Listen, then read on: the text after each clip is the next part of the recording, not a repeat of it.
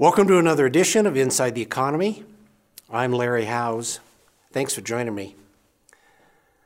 This week I want to talk about consumer spending and wages and the latest and the greatest there, corporate profits that have been reported so far, and mostly Europe and Japan.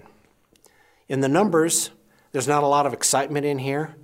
The ISM, the Institute of Supply Side Management, you know, there's a manufacturing and non manufacturing. The non manufacturing is the service side of the economy, 70% of the economy. Way up again, 59.2. And regular manufacturing has dropped a little tiny bit, but nothing significant. U.S. manufacturing is still doing well. The issues are probably centering around what's going on in inflation. Headline inflation dropped a little bit, 1.6. Core inflation is still above 2. I don't expect that to hold very long. And the core PCE, the Fed's favorite measure of inflation, personal consumption expenditures, dropped below 2 to 1.9, and I think that's about right. Inflation is not going to stay in the twos very much longer. Federal Reserve knows this. That's one of the reasons they're probably not going to be raising rates in the foreseeable future.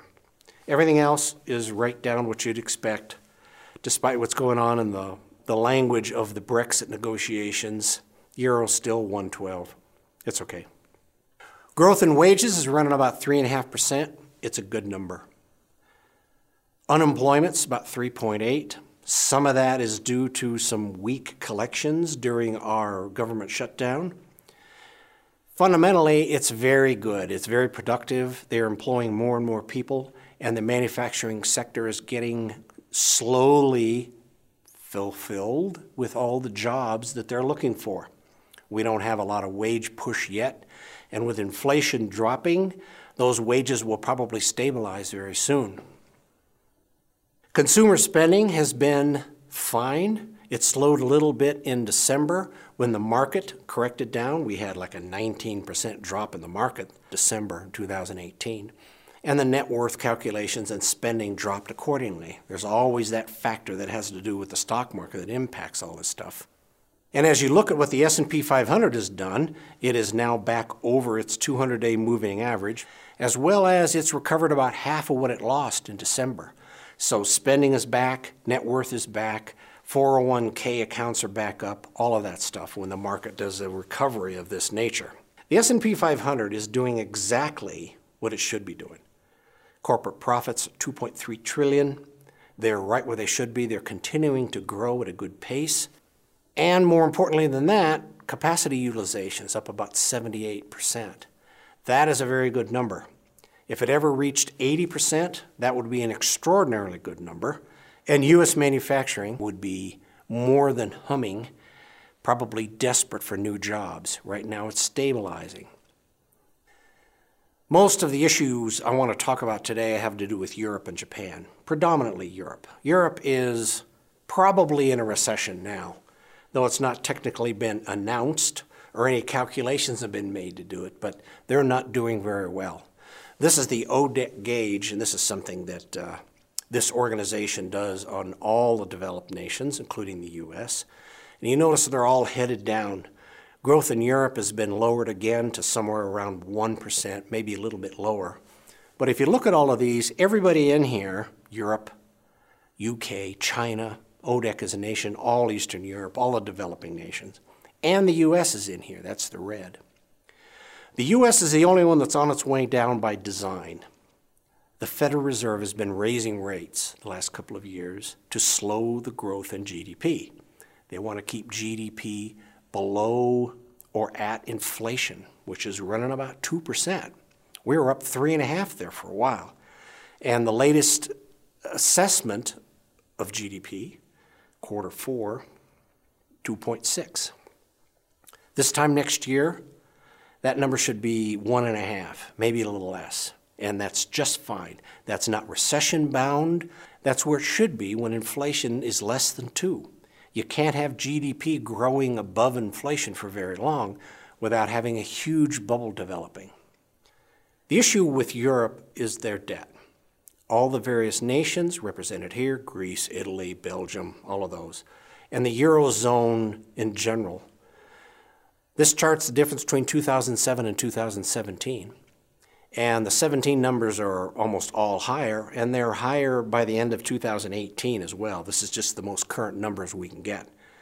Debt is building rapidly when debt was cheap in Europe. For everybody but Germany, who really doesn't issue a lot of debt, they don't have the needs to cover a budget deficit. They've always had a balanced budget. They don't have much of a social safety net to deal with like the U.S. does. When they have surplus workers, they send them home. That's one of the beauties of the Eurozone for them. Everybody else here has issued a lot of debt, and it's becoming harder and harder to pay it back. And this is the kind of debt that is a big problem for Europe as well as Japan. It is a result of negative interest rate policy the NIRP. The European Central Bank has had a lot of their debt issued in negative interest rates, yes, negative yield. And Bank of Japan has been doing a long time. They're doing it today. They literally have to sell their securities at a negative yield because people have to buy them.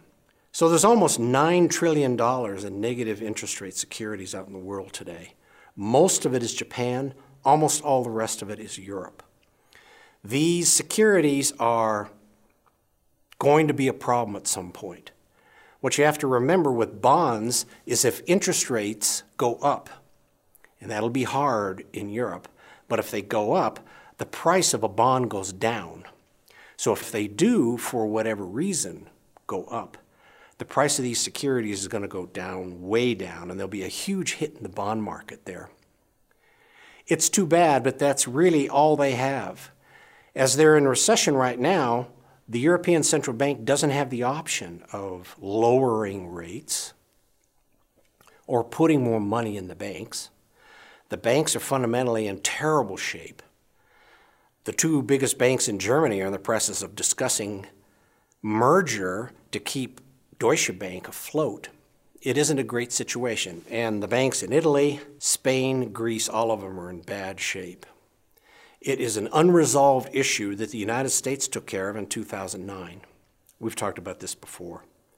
Well, if they are in recession, it's probably going to be a little deep and a little longer because the European Central Bank really doesn't have any tools to deal with it. This is Germany.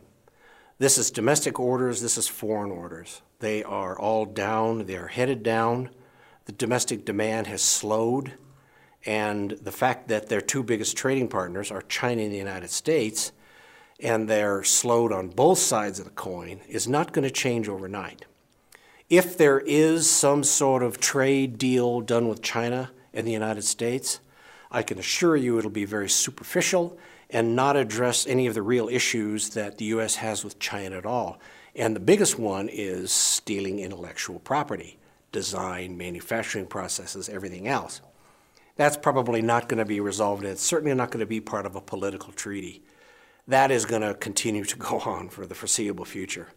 And speaking of China, the, uh, if you want to look how the economy is doing in China, look at where capital is coming from. Late in 2013, as this chart shows, there was a lot of capital, billions of yuan fleeing China.